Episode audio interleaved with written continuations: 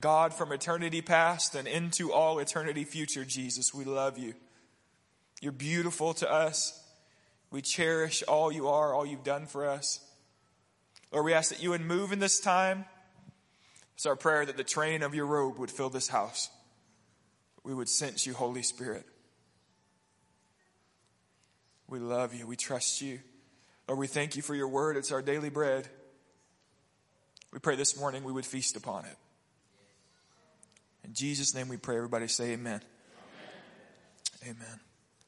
I'd like to, um, as we approach um, a Palm Sunday text, a traditional Palm Sunday text, I'd like to take you to 1 Kings chapter 1 and show you um, a story in the Old Testament that foreshadows um, Palm Sunday. Remember that First Kings essentially it just slides right after First and Second Samuel. The, the narrative continues. First and Second Samuel are largely about the anointing of Saul as king, and then the anointing of David.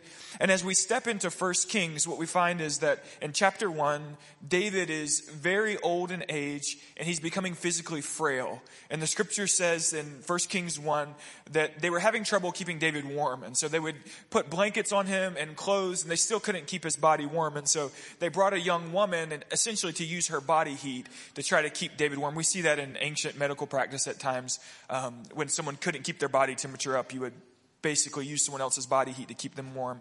So in this season, David is very physical, physically frail. And what we learn from the scripture is David has not laid out a succession plan. So anytime in a monarchy, when, when a king um, begins to grow sick or a king dies suddenly, the entire kingdom is weak in this moment. There's confusion and chaos concerning who's going to be the future leader. So in typical typical kingdoms, the, the son of the eldest son of the king would be the next ruler. But in Israel, think we're only two kings deep. And the first king was Saul, and he became king because the prophet Samuel anointed him. God chose him. But Saul's son Jonathan was not the next king. The next king was the next man who God chose, who was David.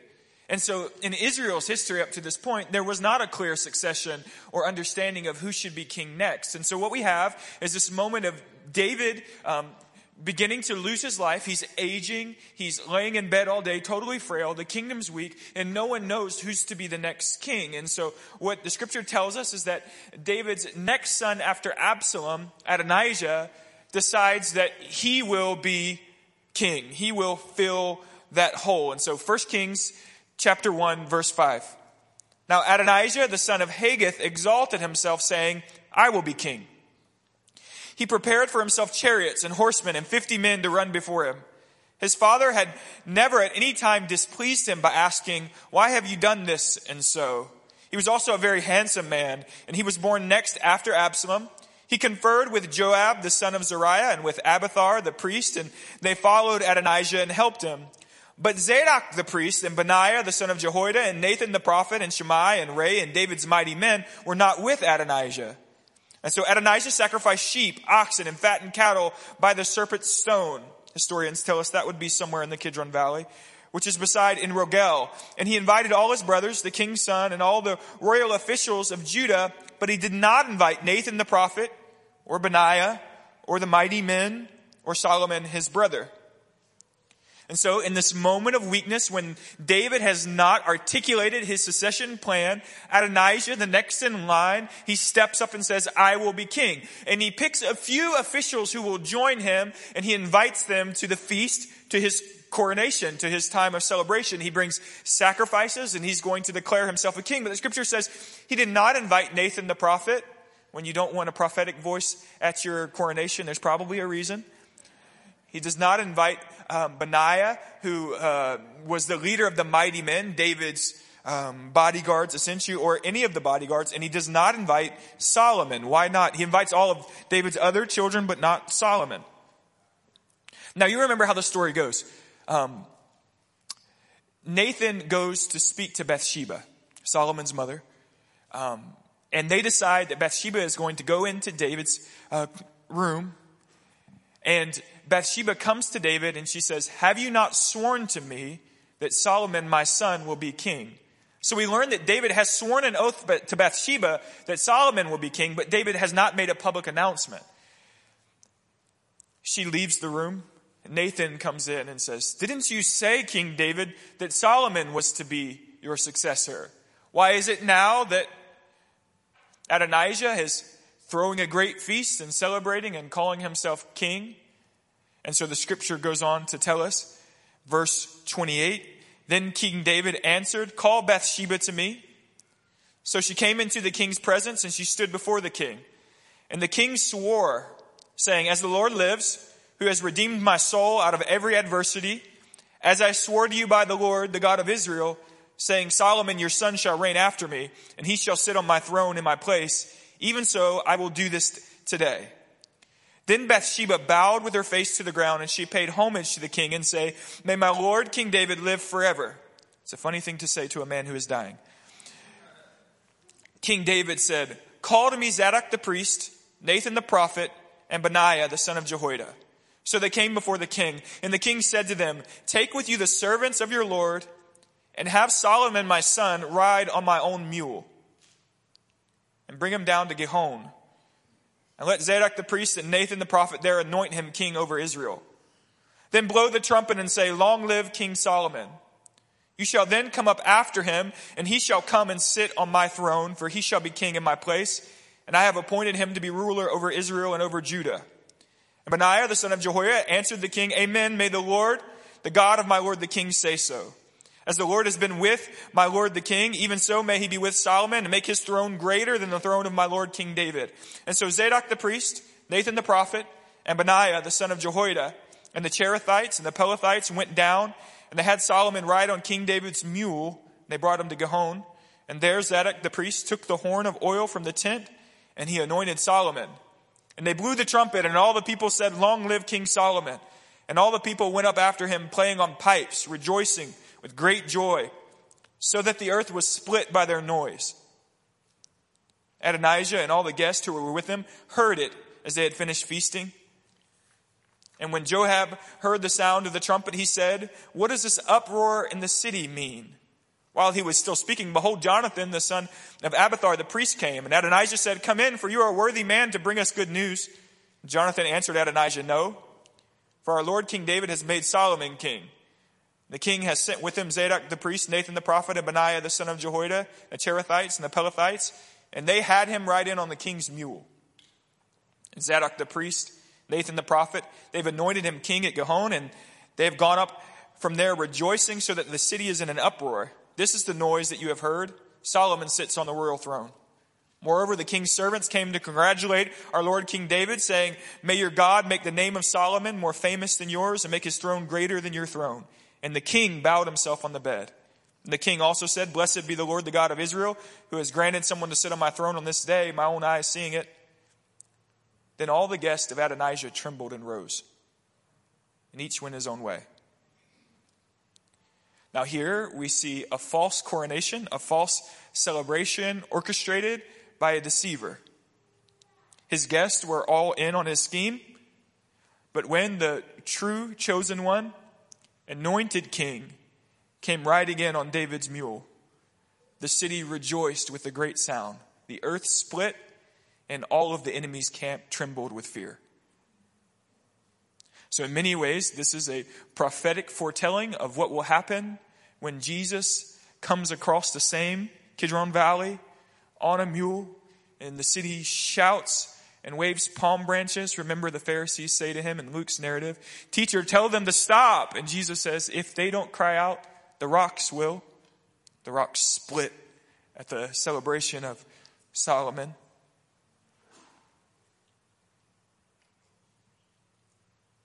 So let's read of the triumphal entry of Jesus' entry into Jerusalem, and we'll explore a few different Old Testament um, prophecies concerning this day, and we'll explore further the imagery that we see between Solomon, the anointed king, overthrowing Adonijah, the deceiver. John chapter 12, starting in verse 12. The next day, the large crowd that had come to the feast heard that Jesus was coming to Jerusalem. So they took branches of palm trees and went out to meet him, crying out, Hosanna! Blessed is he who comes in the name of the Lord, even the King of Israel. And Jesus found a young donkey and sat on it, just as it is written, Fear not, daughter of Zion, behold, your king is coming, sitting on a donkey's colt. His disciples didn't understand these things at first, but when Jesus was glorified, then they remembered that these things had been written about him and had been done to him. The crowd that had been with him when he called Lazarus out of the tomb and raised him from the dead continued to bear witness. The reason why the crowd went to meet him was that they had heard that he had done this sign. So the Pharisees said to one another, You see that you're gaining nothing. Look, the whole world has gone after him. Now, there are multiple Old Testament texts all intertwining together in this moment in Jesus' life. When Jesus is on the road to Emmaus, he says to two disciples, All of the scriptures are about me. And we find that here on this day, there are multiple prophetic images all colliding, surrounding the Son of God as this story of redemption is being told through his life. First, we see the crowd very plainly interacting with Psalm 118. Verse 24 through 27 reads this. This is the day that the Lord has made. Let us rejoice and be glad in it. Save us, we pray, O Lord. O Lord, we pray, give us success. Blessed is he who comes in the name of the Lord. We bless you from the house of the Lord. The Lord is God, and he has made his light to shine upon us.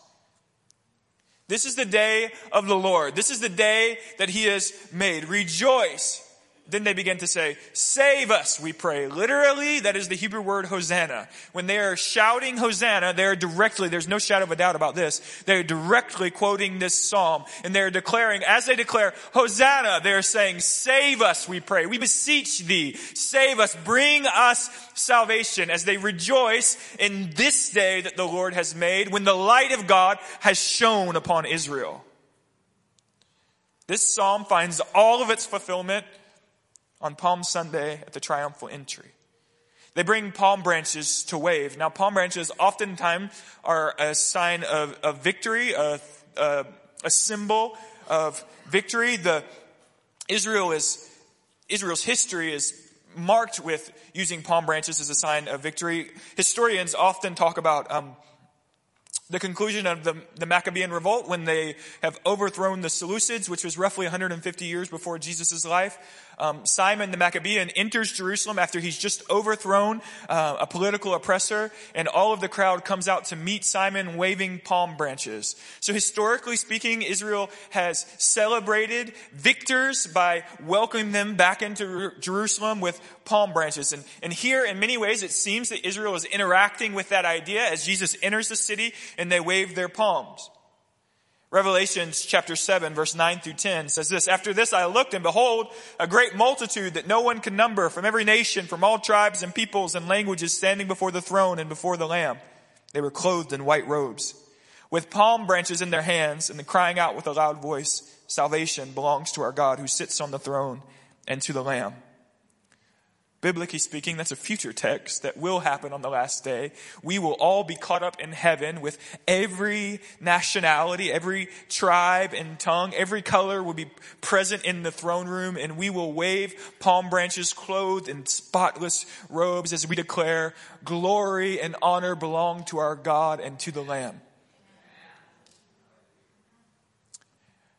The next Old Testament passage that's clearly being interacted with is Zechariah chapter 9 verse 9 through 11, where Zechariah prophesied, Rejoice greatly, O daughter of Zion. Shout aloud, O daughter of Jerusalem. Behold, your king is coming to you. Righteous and having salvation is he. Humbled and mounted on a donkey, on a colt the foal of a donkey. I will cut off the chariot of Ephraim and the war horse from Jerusalem. And the battle bow shall be cut off and he shall speak peace to the nations. His rule shall be from sea to sea and from the river to the ends of the earth. And as for you also, because of the blood of my covenant with you, I will set your prisoners free from the waterless pit. The prophecy of Zechariah first commands the people to rejoice. Watch the psalmist say, rejoice today is the day that the Lord has made. Rejoice and be glad. And then the, in the prophet of Zechariah, Israel is commanded, rejoice and receive your king. Shout for joy, O daughters of Zion. This is a biblical command that the people of God should celebrate with everything they've got on the day when Jesus enters into Jerusalem riding on a colt. Rejoice and be glad. Notice what Zechariah prophesies. He will come humbly on a donkey, on a colt, which is, which is not a sign of, um, It's, it's not something that's unkingly. Um, again, Solomon will ride a colt as he's declared king. It's a sign that someone comes in peace. When a king is mounted on a donkey, he comes in peace. When he's mounted on a war horse, you better go run and hide. Okay, and so Jesus comes mounted on a donkey, and watch what Zechariah prophesied. He shall speak peace to the nations. Listen to this. His rule shall be from sea to sea, from the river to the ends of the earth. In other words, this king shall be king of all of creation. To the four corners of the earth, he will establish perfect peace and perfect justice and perfect righteousness. Chariots will be thrown away. Bows will be abandoned. There will no longer be war because the one coming will bring total peace to a world of chaos.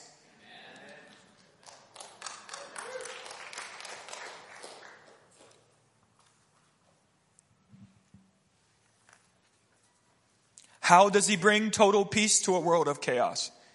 How does he bring ultimate serenity? How does he bring ultimate deliverance to all evil, trial, sickness, punishment? It is not by dealing with political leaders.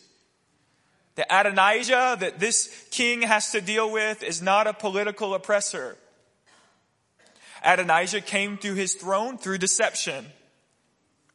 And Satan came to his throne through deception.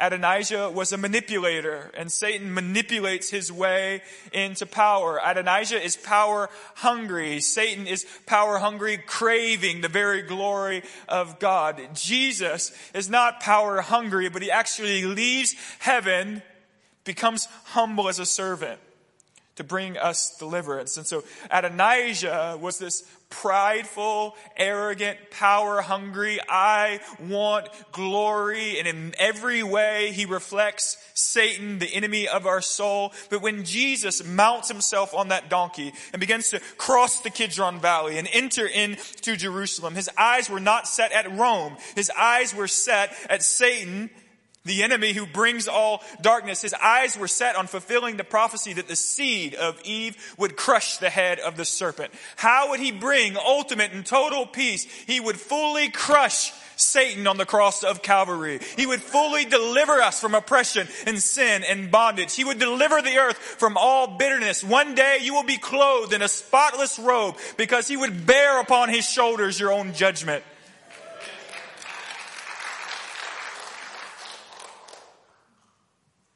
Although the cloud, the crowd celebrates that Jesus comes into the city, they, they think they're celebrating the political um, oppressors being overthrown. Jesus denies, uh, doesn't deny them their worship. He continues to march forward. His eyes are not set at Rome. His eyes are just set at the very seed of all the brokenness of creation. His eyes are set on sickness. His eyes are set on suffering. His eyes are set on um, atonement and washing us. His eyes are set on full and final and total redemption. And so, Jesus mounts on a colt and he marches towards Calvary fully aware that the day is coming when he will be put on a tree, hung like a sinner, where his veins will burst open, where a crown of thorn will crush his most holy head, where liars and deceivers will spit in his face. Yet he marches on towards Jerusalem because he's fully aware that in just a few short days, his suffering will purchase for us peace. His blood will buy us back from the hand of the enemy. And the oil of heaven has anointed this man. He is the chosen. He is the king of heaven, the rightful heir. He is the ruler. He steadies his eyes, strolls towards his own death. Hebrews says that he endured his suffering with joy for the joy that was set before him. And then our text ends with a nice note for our current study of Matthew chapter 23 when it says, The Pharisees say to one another, You see, we're gaining nothing. The whole world is going after him. There we learn that you can be dressed like a religious person and belong to the camp of Adonijah. Can wear all the right clothes and use all the right words and belong to hell. So, worship team, if you'd come, I'd like to get ready to close. What do we learn today?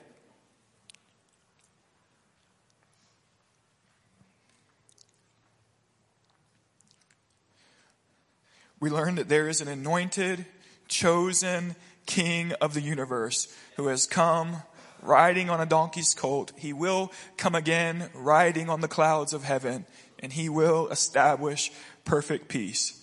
This earth has a great day of deliverance coming, a full and final deliverance. It's not what you saw on The Exorcist when you were a kid, okay? It's, it's, it's coming. Sickness will be eradicated. We learned that biblically and scripturally, Israel had a command to worship on the day in which he came in, to rejoice, to release songs, to shout aloud, O daughters of Jerusalem. And we see Jesus saying, if they don't shout, the rocks will cry out. And we see at the anointing of Solomon, the earth breaking. And remember what happens when the crowd begins to shout and rejoice as Solomon's anointed. The whole camp of Adonijah breaks up in fear and trembling. The scripture goes on to tell us that Adonijah runs and falls to the ground and begs for his life from Solomon. When the church, the sons and daughters of God, stand to their feet and bless Messiah as the only chosen righteous king, all of hell shakes in fear. All of hell trembles and flees and runs. And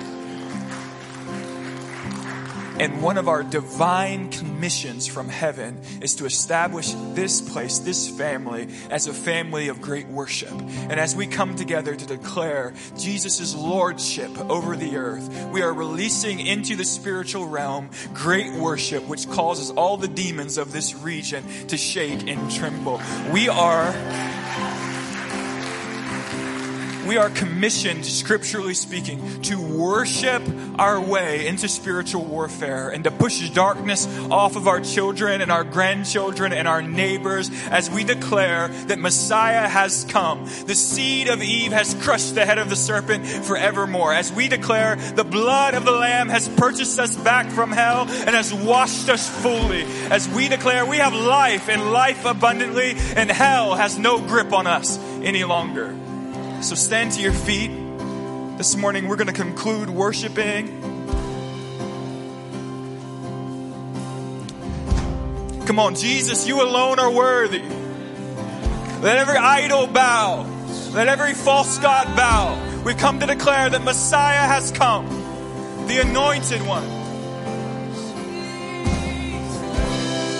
There's no one like you in all the earth, the heavens and the earth. No one besides you. You alone are worthy and holy. Let your kingdom come. Let your kingdom come.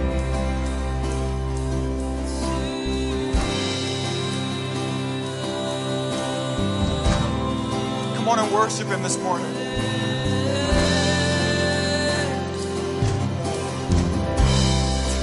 We lift you up lift you high. We bless you. We will lift you up. Holy, we lift holy, you holy. high, Jesus. We will lift you up. We will lift you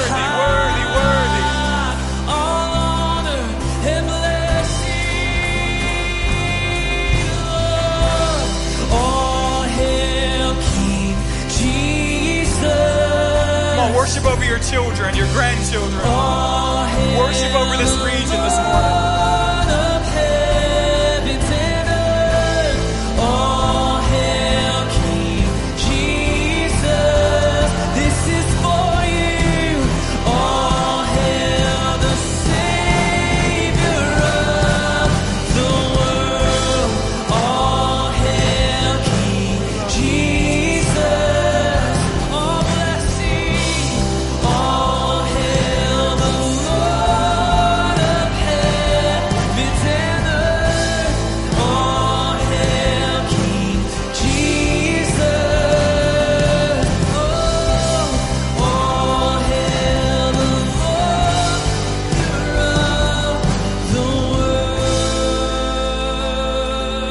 Altar ministers, if you guys want to get in place.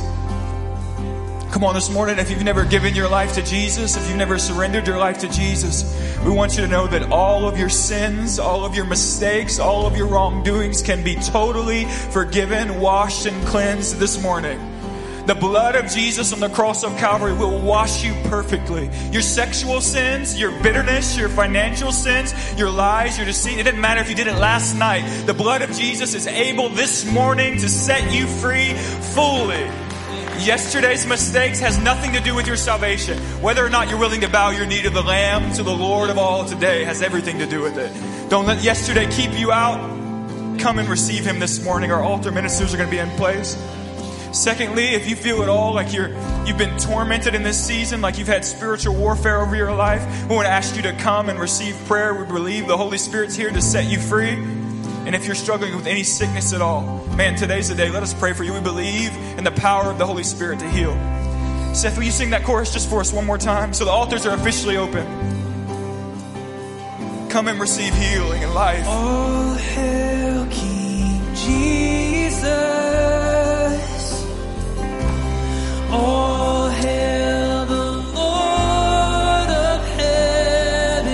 Come on, sing it from your gut this morning. All hail King Jesus. With everything I have, God, I bless you. All hail the With all that I have, I declare your beauty and your worth and your majesty.